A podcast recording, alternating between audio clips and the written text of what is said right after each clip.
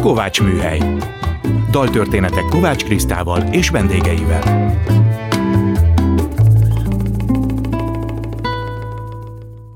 Szeretettel köszöntöm a Klubrádió hallgatóit, ez itt a Kovács Műhely, Kovács Kriszta vagyok. Hallgassuk meg mai daltörténetünk témaadó dalát, a címe A félelem angyala. Szerzők Gallai Péter és Fábri Péter. Így a mai témánk a félelem lesz, amiről első vendégemet Bánki György pszichiátert kérdezem, második vendégemet Parakovács Imre újságírót is erről faggatom majd.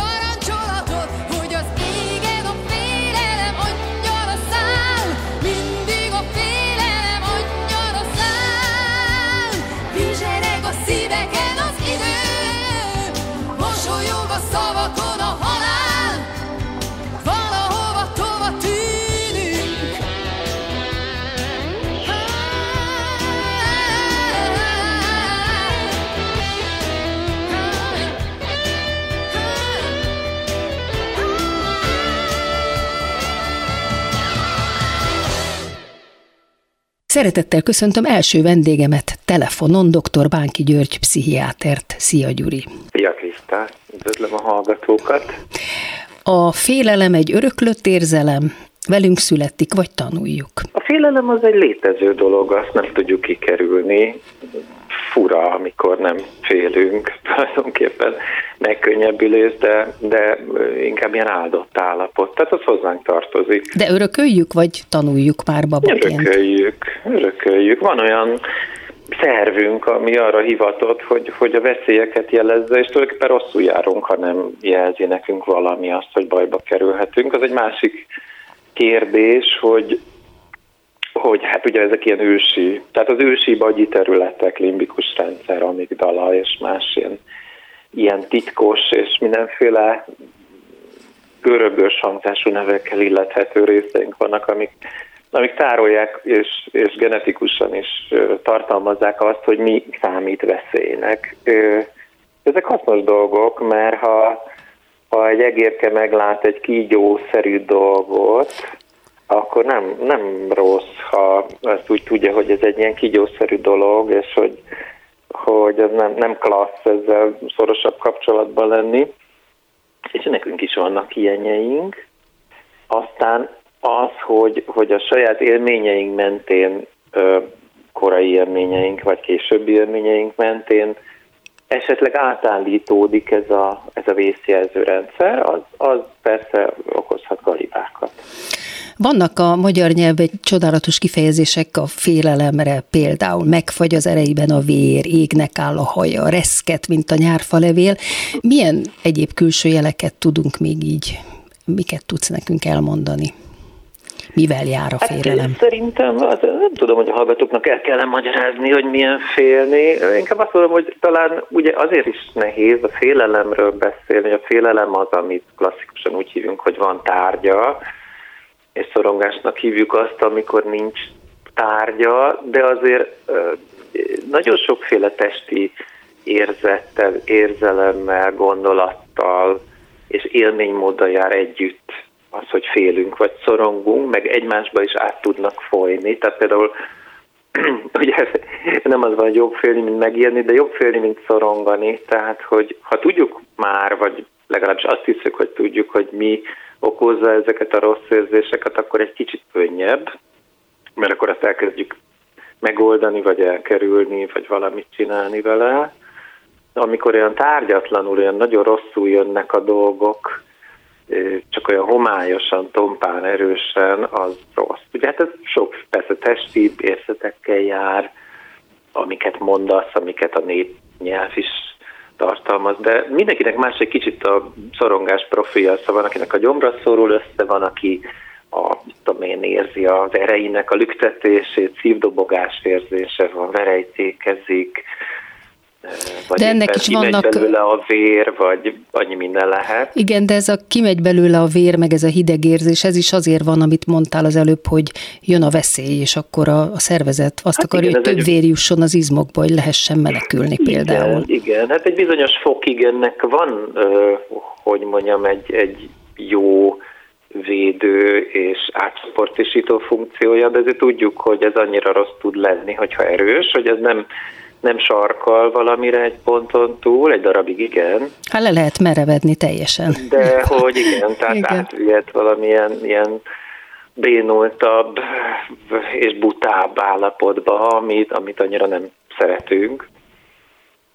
Valóban. És hát ugye ezek nem csak testi érzetek, hanem ezek mindenféle bénultabb, kellemetlenebb, diffúzabb, összezavaróbb érzésekkel és és rohangáló, ijesztő képekkel, gondolatokkal, üzemmódú, mindenfélevel járhat együtt. Tehát, hogy ez egy, ez egy csomag, amiben nagyon nehéz szétválasztani a testi érzetet, a gondolatot, az érzést, meg a képeket, fantáziát egyszerre szoktak lenni. Igen, igen. A félelmeinket jobban kezeljük, hogyha neve is van, amitől félünk, hát például itt volt a Covid, vagy most a háború, vagy hogy tudjuk kezelni, amikor csak úgy általában szorongunk, és nem is tudjuk, hogy mitől. Hát, hogy az emberi lélek törekszik rá, hogy nevet adjon a gyereknek, nem csak a sajátnak, hanem ennek a Igen. fajta dolognak is. És, és az a, csak ugye ez, gyakran ez egy tévedéshez vezet, tehát mondjuk mondok valamit, hogy valakinek, és akkor most bonyolult bokokból kifolyólag lesz egy nehéz életszakasza, és keletkezik egy erős szorongása, amit valahogy, amikor ez először jön, akkor biztos a közlekedésben él át, mert az amúgy olyan stresszes tud lenni. És akkor csak azt tapasztalja, hogy, hogy mondjuk ha ő leszáll a hetes buszról, akkor csökken a csökken ez a rossz érzés, amit szorongásnak érzett. És akkor ez egy hét múlva megismétlődik, és ez a szent meggyőződésévé válhat, hogy neki valahogy a hetes busszal van ilyen viszonya, ami, ami tovább viszi, szóval megduplázza a csapdát, mert addig volt egy problémája, valamilyen csomagja, amitől ő stresszes volt, jégett, gyerekkori veszélyeztetettségek kiújultak, mit tudom én, most nem ragozom, és beazonosul egy, egy a láthatatlan ellenség, egy megfogható dologgá, hogy valahogy az emberek sűrűjében, a levegőtlenségben, a büdösben, a, a nagy dugóban nem szabad lenni, mert az a félelmetes, és akkor onnantól van egy ellenség, kép, de hamis. Hát és akkor az embernek két problémája van, mert addig az volt, hogy szorongott, de onnantól nem csak szorong, hanem hogy van egy, van egy téves képe arról, hogy mitől szorong, és azt még nehezebb megoldani, mert elkezdi mondjuk elkerülni az ilyesmit, és akkor már van, van plusz egy problémája.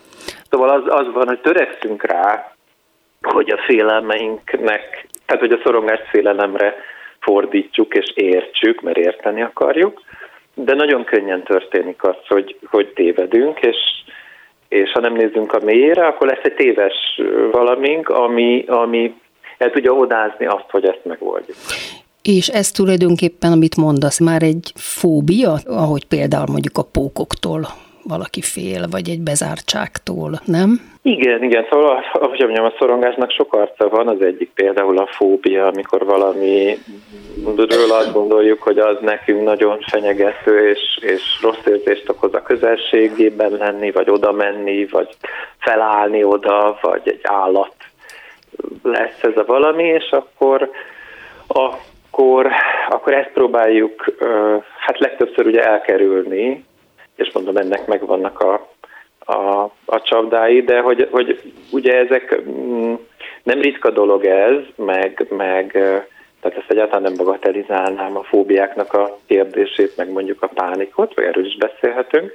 De hát ugyanez megtörtént egy emberi kapcsolatban is, hogy ez nem ritkán van, hogy mondjuk, hogy a Pistinek a piroska jelenlétében támad egy igen-igen rossz érzésre, mondjuk, hogy hogy bizonytalannak érzi magát. Nem tudom, és akkor valahogy beazonosítja, hogy ez biztos a, a piroska miatt van, aki bizonyára megcsalja, vagy pedig ö, nem bánik jól vele. Tehát, hogy maga az érzés, tehát állandóan értelmet keresünk a dolgokban, és könnyen ugrunk egy olyan megoldáshoz, hogy gyorsan megoldjuk a, a kínunkat, ami, ami, ami be tovább megtévesztjük magunkat. Ez itt a Kovács Műhely, Bánki György pszichiáterrel beszélgetünk a félelmeinkről. A társadalmi szorongások mennyire hatnak ki a magánéletünkre, és a magánéletünkben viszont mitől félünk a legjobban? Na, jó kérdés, így, így egybe. Külön is válaszolhatsz rá, persze. Hát figyelj, nagyon-nagyon-nagyon velünk vannak a társadalmi kérdések. Szóval amikor én még a szakmát elkezdtem, akkor egy, egy terápiás helyzetben nagyon bejött mondjuk a közélet, a, a világjárvány, a globalizáció, uh-huh. a valahol kívül beszélemlő háború zaja, vagy a megélhetés, vagy a közéletnek a a viszontagságai, akkor ugye hajlamosak voltunk azt gondolni, hogy ez valahogy a személyes lelki munkának az elhárítása, és ma már néha fordítva gondolom, tehát hogy ha valakit az a kényszerképzete van, hogy őt ezek nem érintik, akkor az könnyen lehet, hogy patológia. Tehát, hogy szinte, szinte fordítva láttam, tehát, hogy, hogy egyszerűen olyan, olyan mennyiség, olyan, annyira össze van kapcsolva a világ, és ettől minden nagyon gyorsan jön be, nagyon gyorsan éljük meg, hogy ehhez valami,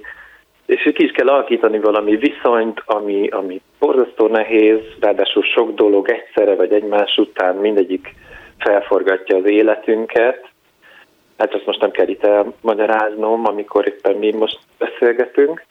Á, iszonyat, iszonyat nehéz, és, és, és, és, Hát egy kicsit olyan, mint amikor egy csónakból az ember egy kis vödörre próbálja ki lögdösni a vizet, hogy, hogy csökkentse, tehát hogy maradjon egy kis magán élet, meg magán szusszanás, és közben így zsung, így a lukakon meg jön be ez a sok dolog, és ami a... nem olyan optimális. Ezt te látod is a terápiákon? Tehát a betegek, akik Abszolút, jelentkeznek, nem. hogy jobban szoronganak, jobban félnek. De például mitől félünk a legjobban? A biztonságunk elvesztésétől? Tehát legyen ez munkahely, partner, otthon, megélhetés, egyedüllét. Most csak így mondtam egy-kettőt, ami nagyon nyomasztja mostanában szerintem az embereket. Hát figyelj, ez egy, nagy, hogy mondjam, ez egy nagy, nagy verseny. Én nem tudom, hogy mert ugye hát nem, nem ugyanazok vagyunk, hogy mitől félünk úgy, úgy együtt a legjobban, azt nehéz megmondani, mert mert egy óriási tömegben vagyunk, és uh-huh, uh-huh. Inkább sok, talán, hogy a te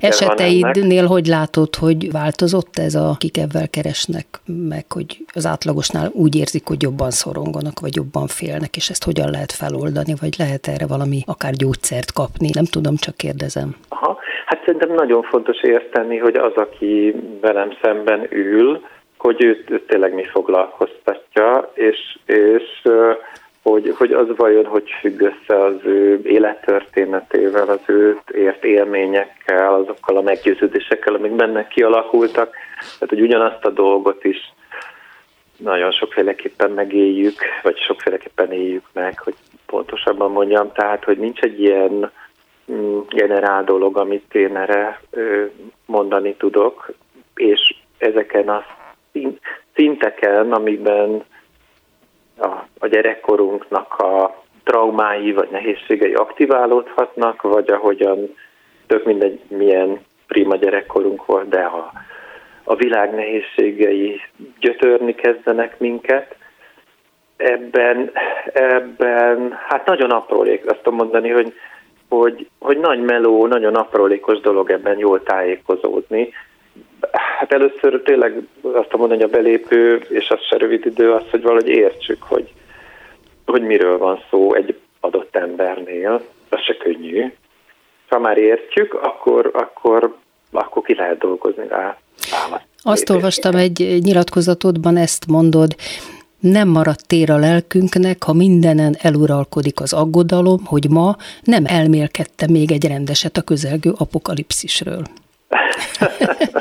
Tehát tulajdonképpen ne rettegjünk, ugye valami elképzelt eseménytől, hanem foglalkozzunk a napi kérdésekkel, ezt inkább így lehet lefordítani?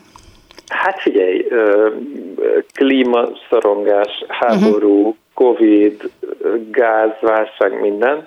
Valóban, ha nem, ha nem kotrunk egy kis teret, akár erőszakkal annak, hogy, hogy ne mindig ezen gondolkozzunk, akkor való, akkor nagyon nehéz dolgunk lesz. Tehát, hogy, hogy, hogy ahogyan a, tudom, mondok valamit, Faludi György a magánzárkában föl alá járkát recsken, és, és úgy, úgy tudott életben maradni, hogy szonettet írt, és uh-huh, megírt, uh-huh. megírt egy verszakot, akkor, akkor azt mondta sokáig, és akkor utána tovább mondta, megpróbálta megalkotni a másodikat, mert arra is gondolhatott volna, hogy hogy el fogok pusztulni, és akkor kb.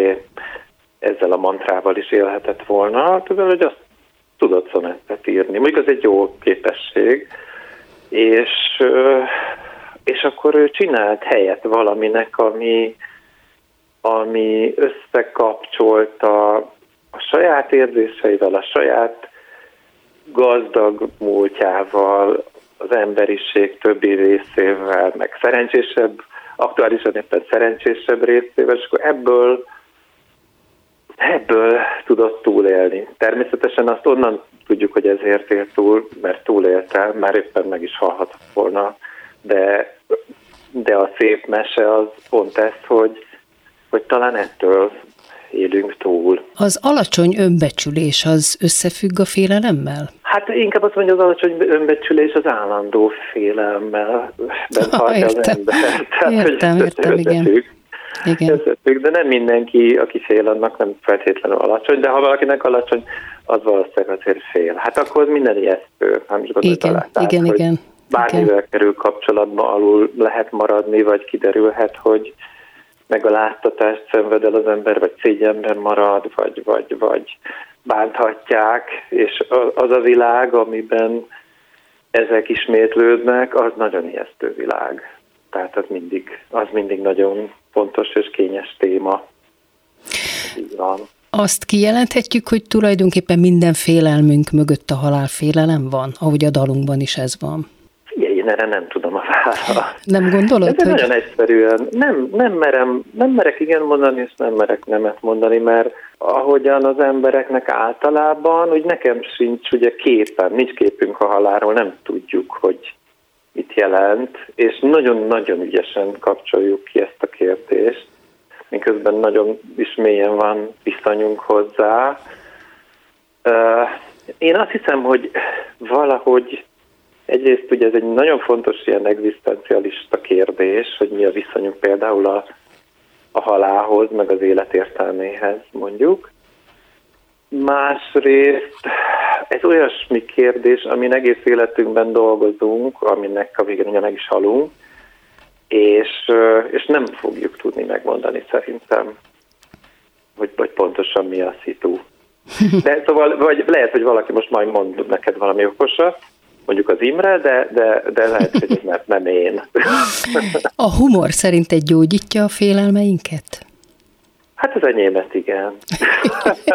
igen, szerintem ez nagyon sokat hát segít. Hát nekem a nagyszüleim, mindig, mindig anekdotázok, de nekem a nagyszüleim, tehát ők például hadifogságban volt, hogy úgy tudták előadni, mintha valami, mint húsliban lettek volna, tehát egymás szavába vágva mesélték a viccesednél viccesebb dolgokat. Most nyilván ez nehogy valakit megbántsak a második világháborút, én nem tartom viccesnek. Nem, nem. Azt akarom, csak azt akarom mondani, hogy mondom itt sok érzékenység közepette óvatosan lépkedek, nehogy rálépek valamire, hogy, hogy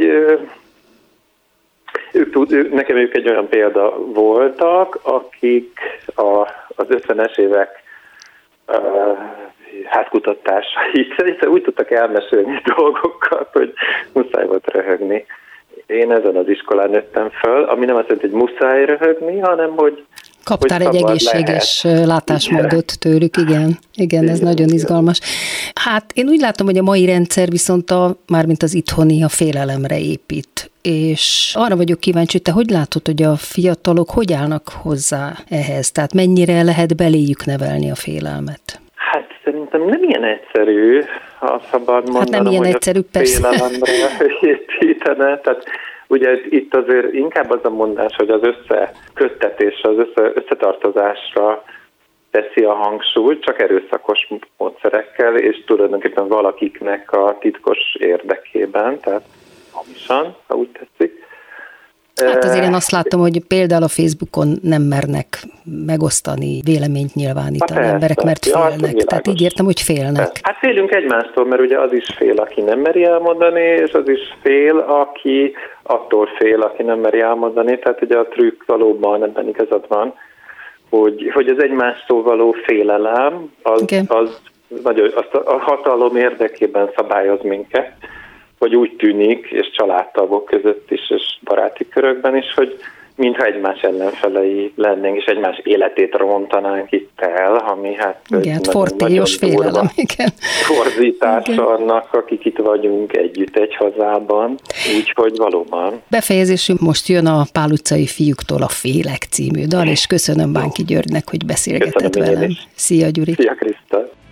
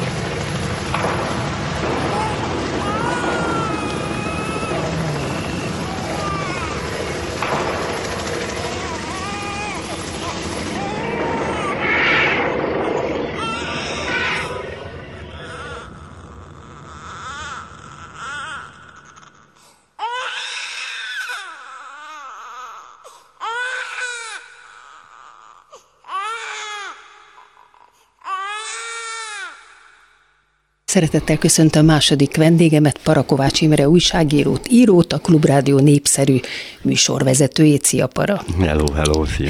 Hát amikor kitaláltam, hogy meghívlak a műsoromban, mi a félelemről szól, akkor az jutott eszembe, hogy szerintem te semmitől nem félsz, Aha. és gondoltam, megkérdezelek erről, utána meg zavarba jöttem, hogy a nevedben van egy ilyen tag, hogy para, ami tulajdonképpen félelmet jelent, vagy lehet paranormális is, hát nem tudom, igen, hogy ez mit jelent a nevedbe, úgyhogy akkor most Én még az eredeti, eredeti jelentésébe használtam régességen, amikor fölvettem, tehát ahogy a normálishoz képest ugye a paranormális, tehát ez, a, ez volt az értelme, és később került be a köztudatba a para, mint félelem a, Aha. a parahaluból, tehát a bad tripből, amikor rosszul sül el az LSD utazás, onnan vette át a köznyelv a későbbiekben. Aha, jó, akkor az a jelentés. Mm. Gyerekkorodra, a Miskolci évekre így emlékeztél egy interjúban, teljesen mindegy volt, melyik irányba mentél, megvertek. Na most ilyenkor féltél, tehát küzdöttél, vagy menekültél? E, eznek van egy kis előzménye, tehát szembe laktunk a számozott utcákkal az út túloldalán.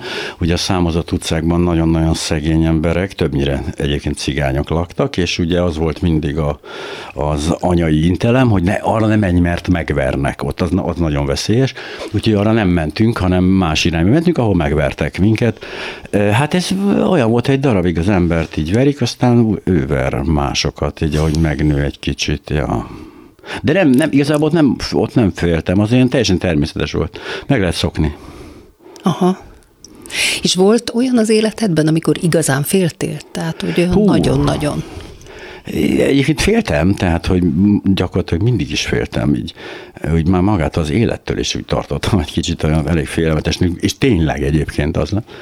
De hogy voltak ilyen egészen brutális szorongásos időszakaim, meg ilyen pánik, pánikbeteg időszakaim, akkor igen, tehát volt, volt olyan, hogy féltem sokszor. És hogy érzed így, hogy most jön az ősz? November, ezek az őszi, meg sötét, borús idők, ezek felerősítik ezeket az érzéseinket, és a nyáron ezeket könnyebben lehet kezelni? Igen, tehát szerintem azért a fény mennyisége az befolyásolja mindenképpen a félelmet. A sötéttől alapvetően félünk, ugye nyilván kialudt a tűz, jött a kartfogó tigris, valakit elvitt a horda széléről, tehát teljesen jogos volt a félelem, ugye ez, ez így bennünk van. Engem úgy nem, mostanában nem befolyásolja, nagyon sokáig én fordított életet éltem, hogy én este 8-10 fele ébredtem, és akkor úgy kezdődött a nap, és akkor gyakorlatilag nem láttam így a napot, volt egy évekig.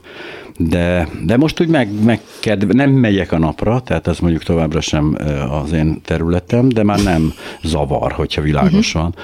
De, de a félelme, nekem az nem befolyásolta a félelmeimet, hogy ősz van vagy tél igazából.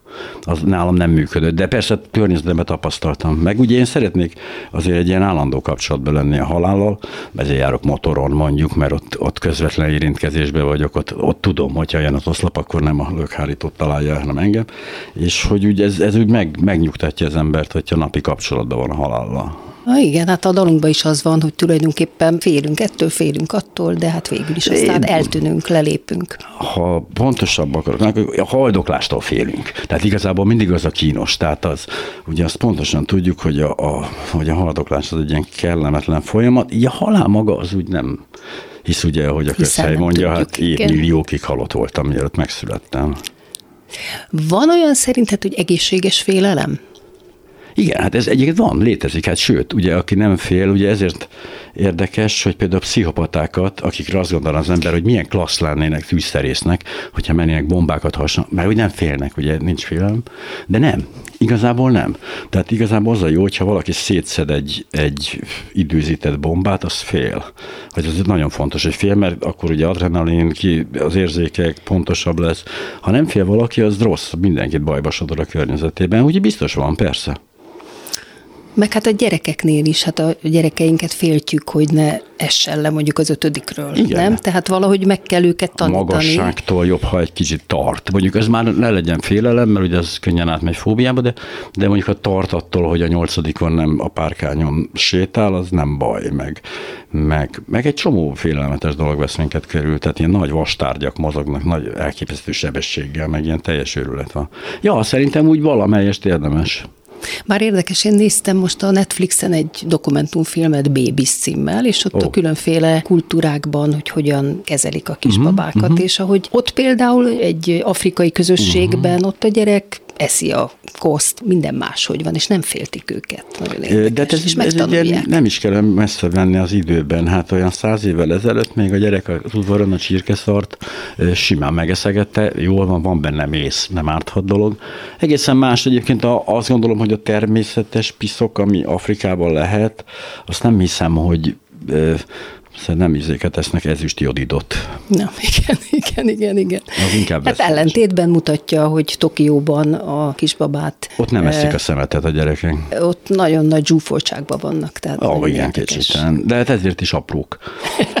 nem, nem ezért aprók egyébként. De hogy igen, tehát azt gondolom, hogy egy csecsemőnek nem ideális terepe a civilizáció semmiképpen. Meg kell tanulni azokat a dolgokat, amiktől uh-huh. jobb, ha félünk. Én például csoda, hogy felnőtt ember nálunk mindig a 220 kint lógott. Vagy, Ó, szóval igen. Ilyen családi hagyomány igen. volt, hogy a drótok. Aha. Hát hmm. úgy, úgy inkább a, a, a, házi, a, a házi javítások oh. miatt voltak gondok, úgyhogy...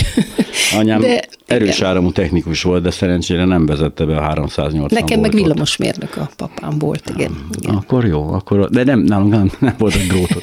nem voltak drótok. De persze az áram, az például, igen, például egy villanyszerelő tanonc, az például nagyon jó, ha fél az áramtól, mert ugye azt tanítják, hogy az áram alatt lévő vezeték az pont úgy néz ki, mint amelyik nincs áram alatt. Most az általánosabb szorongásokról, hogy te a szocializmusban nőttél fel. Volt szerencsém. Volt igen. szerencséd, nekem is, hogy akkor szerinted jobban szorongtak az emberek, mint most?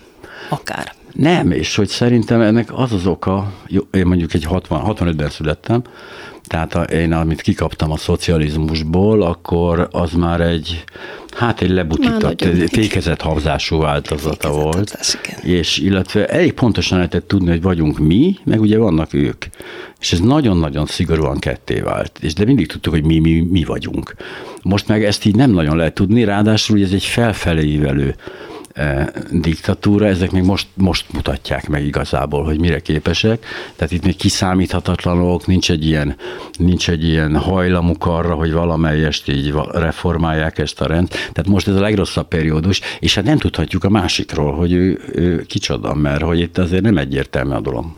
Úgyhogy ez szerintem egy sokkal kellemetlenebb helyzet, és sokkal inkább szorongásra ad okot és jobban bosszút is áll a rendszer, én azt látom. Azt, hogy igazából ezt nem tudom már, annyira kifinomultak a módszerek, és ugye meg annyira speciális a mi helyzetünk például, meg az én helyzetem különösen speciális, mert én ugye együtt kezdtem a fiúkkal, tehát én azért... É, ismered is Személyesen őket? ismerem őket, és így engem személyesen írnak.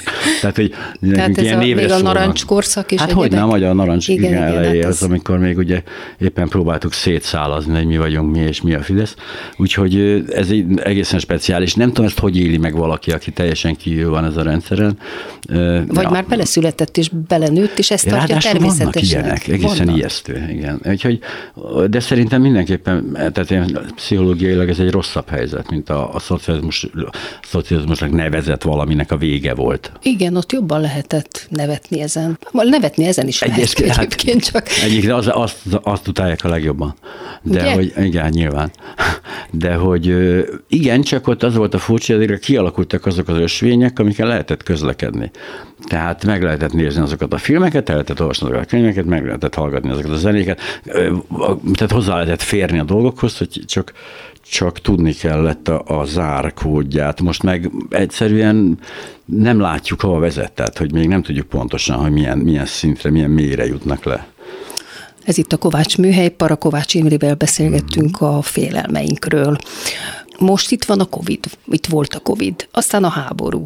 Tehát most ezek a külső mm. dolgok, amiktől tulajdonképpen jogosan félünk, nem? Tehát, hogy a biztonságérzetünk van alap alapjaiban megtámadva, azt, vagy nem tudom, hogy Azon sokat gondolkoztam pont a Covid alatt, hogy az, az mennyire volt tehát nem tudjuk, nem volt még világjárvány az életünkben, igazából nem voltunk, én legalábbis nem voltam covidos sem, nem tudom mennyire kell félni. A, Ugye ez a jobb félni, mint megijedni taktika volt, tehát akkor tényleg viseljünk maszkot a kádban, de, hogy, de ott nem tudom pontosan, hogy mi lett volna a, a jobb ennél. Nyilván egy, a, a kormány részéről tudom, mi lett volna jobb, hogyha nem hallgatják el az adatokat, és hogy megy egy legalább valamilyen szinten így kapjuk el, de, de orvosi szempontból nem tudom, hogy ez túl volt-e biztosítva, vagy nem. A háborúval kapcsolatban meg hát Igazából nem. Ott az, az engem úgy nem tölt el semmilyen szinten félelem, mert én nem tartok az eszkalálódásától ennek a dolognak. Ha meg itt lesz, akkor épp ideje lesz majd akkor gondolkozni. Ja.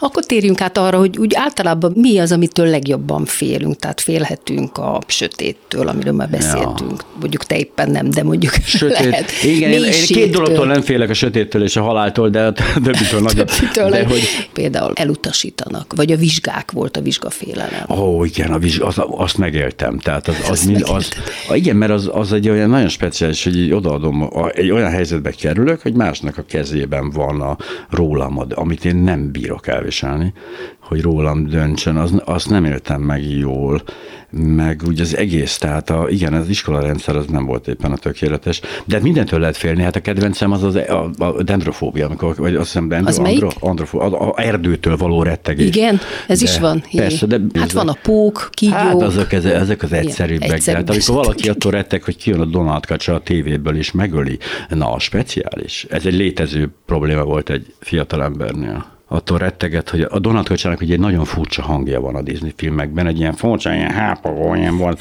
rettegett a Donald Kacsától, hogy ki, de kamasz volt, tehát nem gyerek. Igen, igen. Ja, úgyhogy bármitől lehet félni. Hát ez a Pont a Harry Potterbe bele is építették, hogy a könyvből tudod kiugrik és kinéz. A Harry Potter műveltségem hézagos. Ne, nem baj, oké, okay, csak ott, ott van így, hogy a könyv maga hmm. megelevenedik és kijön Azt, és dumál. Igen, a könyvtől való félelem az nagyon elterjedt Magyarországon. Már eleve az olvasástól való rettegés. Az Mondjuk én nem erre gondoltam, de igen, De most én tovább vittem a dolgot. Igen, igen. igen. Úristen, hogy ez a háttérben, az emberek rettegnek a könyvektől. Igen. A humorral is, az iróniával jól lehet a félelmet legyőzni, nem? Legalábbis erre jó. Hát vagy álcázni, vagy, vagy legyőzni, nem tudom. Ő, annak idején ugye amikor még nagyon féltem, akkor is működött ez, hogy nem látszott rajtam, de de hogy legyőzni le lehet -e, nem tudom. Ja, azon gondolkoznom kell. Szerintem nem egyébként. Ez érdekes, amit mondasz, hogy inkább csak elfedni lehet. Aha. A humorral hát, például is. Az iszonyú tragikus életek vannak a legnagyobb humoristák mögött. Tehát így néz, némelyiknél tényleg borzalmas élete volt, és hát kacagtatott, tömegeket röhögtetett folyamatosan, és hogy hát ha, mi lehet otthon, gondolták, hát otthon a pokol. Igen. Ja. Ez is tetszett tőled, azt mondtad, neurotikus vagyok, de mi más lennék? Szegény családban nőttem fel, depresszióra nem tellett, pánikbetegséget is csak 40 fölött szereztem. Ja, de azért ez is a félelemmel függ össze nyilván ja. a pánikbetegség. Hát bárcsak tudnám, nem tudom, azért nagyon furcsa volt. Az, az egyébként valószínűleg inkább a, a, a, a rendszeres és kőkemény alkoholbevitellel függött össze, mint a félelemmel, de hogy igen, mert neuro, akkor a neurózis volt még. A 80-as évek elején a neurózis volt a divatos betegség, most mint a, mint a figyelemzavar, vagy a többiek, az OCD. Akkor az volt, előtt a hisztéria, ugye emlékszünk Freudnál, még a hisztéria volt az ilyen divat. Ezek ilyen hullámok, autizmus is volt egy darabig, amikor minden mindenkit diagnosztizáltak autizmussal gyakorlatilag, aki élt és mozgott. Én, az, én, a, én, a, én ugye a neurózis pánikbetegség határán aha, éltem. Aha. És rémálmaid azok voltak-e? Attól nem, is lehet furcsa. félni nagyon jól. Azt teljesen furcsa, hogy nem voltak rémálmaim. Éppen most beszélgettem egy pszichológussal erről, hogy nekem olyan 15-20 éve egyáltalán nincsenek álmaim. Ami mondta, hogy nem És lehet. ez baj? Igen, egyiket, ha nem lenne, az nagyon nagy baj Biztos lenne. van, csak már nem emlékszel rá reggel. Pontosan az van, hogy én sosem emlékszem az álmaimra, de még ilyen hangulatok sincsenek meg, és ez, ezt én ez nagyon bírom, de ez tökéletes nekem. Ez, előtte... Olyan sincs, hogy éjjel felébredsz, akkor még emlékszel, aztán visszaszól. Nem, nem, egyszerűen ez a dolog így kikapcsolt. Mert régebben azért voltak ilyen kényelmetlen, nyomasztó, rém, direkt rémálmok nem, de, de voltak, de most már, most így az, az életem van helyette. Élet, igen. Hát vannak ilyenek, ugye, hogy aggódunk, szorongunk, mm. pánik, horror, rettegés, fóbia, rémálmok, a tudatalatti, eleve ott van a másik ember, akitől félhetünk. Ha, igen, mert a pokol az ugye a másik ember. Igen, a pokol a másik Én ember. olyan másfél-két évet foglalkoztam ázsiai horrorfilmmel, és azóta is azért bennem van ez, nekem a feszültségoldásra a legjobb. Tehát én Komolyan mondod? Abszolút. Én azt, ha mondjuk az eleje főcím alatt a szereplők fele már halott, akkor az úgy rendben van. Tehát akkor azt gondolom, hogy az úgy nézhető anyag. De hogy én tényleg nekem az a legjobb feszültségoldó. Tehát én, Jön a láncfűrészsel a, is. Bármi, nekem Igen? az nyugodt, csak, csak szisztematikus nyugodt mészárlással teljen az idő. Tényleg az... az akkor az, te a Tarantinónak nagy rajongója Tarantino, hát igen. El kell, hogy mondjam, hogy a 70-es, 80-as évek ázsiai horrorfilmjéhez képest Tarantino azért egy Disney hős. Értem. Tehát ott azért egy kicsit ezt egy komolyabban vették, de hogy ez, és tudatában vagyok, hogy ez egy film. Tehát nagyon fontos, hogy miközben bármiféle erőszakos cselekmény kiborít, de olyan szinten, hogy Igen? rosszul Tehát vagyok. ha látod, hát mondjuk de, az nekem elég, hogyha valaki egy kutyát bánt, én attól tényleg napokig rosszul tudok lenni, de az, hogy ilyen közepesen jól fizetett amerikai színészek feldarabolják egymást fűrésze, az miért zavarna, ugye? És ez tényleg engem úgy, úgy megnyugtat. De mondom, maga az erőszak meg iszonyatosan felkavar. Tehát, hogyha utcán látsz ilyet, vagy egy hajléktalanba belerúg valaki. Hát ezt, szerencsére ezt nem, de nem láttam még, de, de bármi, szóval nekem ez nem tudom, nekem borzasztóan kiborít. Akár velem történik, akár én történt, mással mindig zavar. Úgy érted, hogy... Akár van... én verek valakit, akár engem hogy vernek, olyan... az úgy zavar engem, igen. olyan helyzetbe kerülsz, hogy te versz valakit? Hát mi az ember óvatatlanul bele severedik ilyenekbe. De nem mondom, hogy nem hiszek az erőszakban, és így borzasztó. Tulajdonképpen pacifista lennék, ha nem, ha nem itt élnék, és nem most élnék. Hát igen. Most hallottam, hogy lehet, hogy lesz megint kötelező katonaság.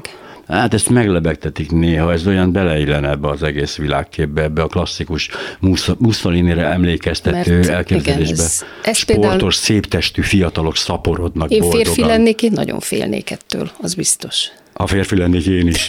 De, de, de hogy Igen. nem tudom, a katonasságot, hát én azért sokat dolgoztam. És voltál te katona? De hogy volt. Én, gondoltam. én ezen rendesen 17 éves koromtól, amikor láttam, hogy ez már nagyon közel van, Dolgoztál akkor rajta, én elkezdtem ugye? ezen dolgozni, beutaltattam magam a Miskolci elmeosztályra, ott töltöttem csodálatos napokat, heteket, de tényleg nagyon nagy élmények gyűlt össze, meg minden, és tényleg minden papírt összeszedtem, és a legvitesebb az volt, hogy nem sorozás, és mondták, hát maga nem lehet katona volna, ó, mondom, de szőrbiztos.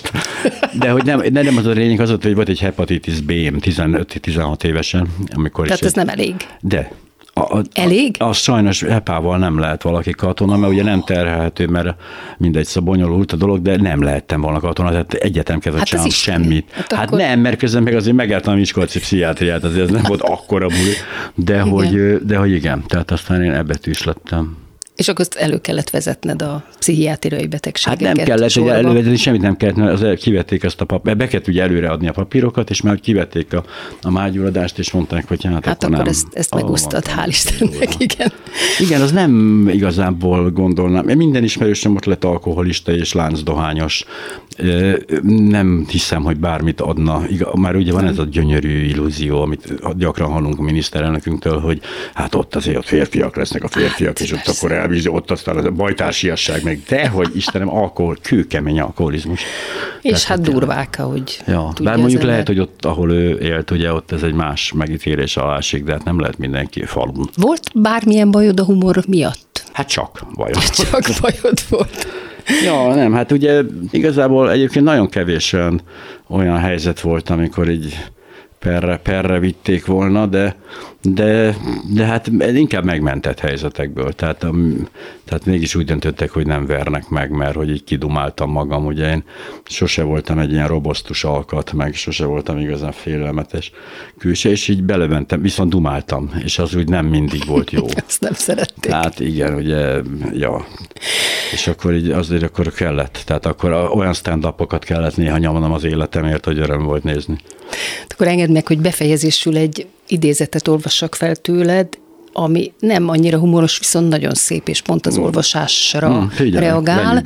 Azt nyilatkoztad, olvasni viszont még mindig úgy olvasok, mint 13 évesen. Az olvasás szakrális dolog, nem lehet oda kenni valami szószösszenetet és elküldeni, mert megbántanám magamat, az olvasókat és ezt az egész nagyszerű szentséget, amit a könyvek és emberek hosszú együttműködése épített fel, a lelkeknek és betűknek nem e világból való királyságát. Ezt a molynak írtam. Igen, igen. Hogy, ja, ez baromi fontos. Igen, szerintem is nagyon fontos, úgyhogy olvassanak a félelem ellen is, és köszönöm Para Kovács Imrének, hogy vendégeskedett a, a Kovács műhelyben. Szia, Para! És köszönöm hallgatóink figyelmét munkatársaim nevében is. Az adás ismétlése ma este tízkor hallható, majd utána az archívumban is bármikor elérhető. Hallgassanak minket továbbra is az interneten, és már podcastként is. Jövő vasárnap egy újabb daltörténettel jelentkezik a Kovács műhelyben, de Kovács Krisztával és vendégeivel. A négy összvérhajcsár. Ezt a spanyol népdalt fogom témaadó dalnak énekelni, Fábri Péter magyar fordításában és Viktor Máté hangszerelésében. Első vendégem Mácsai János zenetörténész, kritikus és hangszerrestaurátor lesz. Őt a spanyol népdalokról, Manuel de Fajáról és a spanyol barokk zene kölcsönhatásairól kérdezem. Második vendégem Zalai Anita történész lesz, akivel a spanyol polgárháborúról fogunk beszélgetni. Kovács műhely vasárnaponként 5-kor, ismétlés este 10-kor, majd az archívumban bármikor. Viszont hallásra. És most következik a dal, a négy összférhajcsár,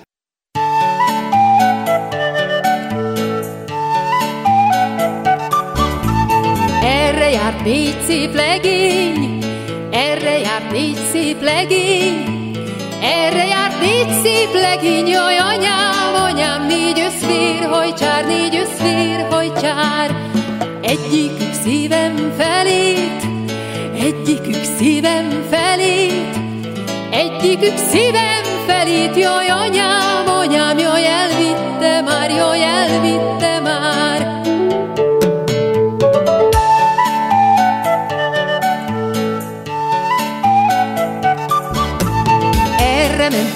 szép legény, erre ment négy szép legény, erre ment négy szép legény, jaj anyám, anyám a folyó felé, a folyó felé.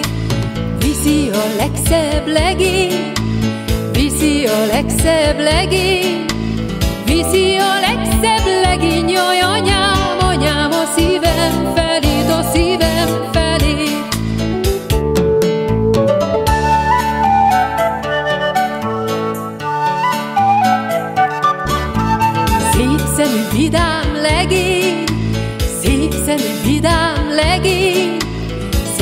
szemű vidám legény, jaj anyám, anyám, és izmos, erős, és izmos, erős. Legyek hát mindig övé, legyek hát mindig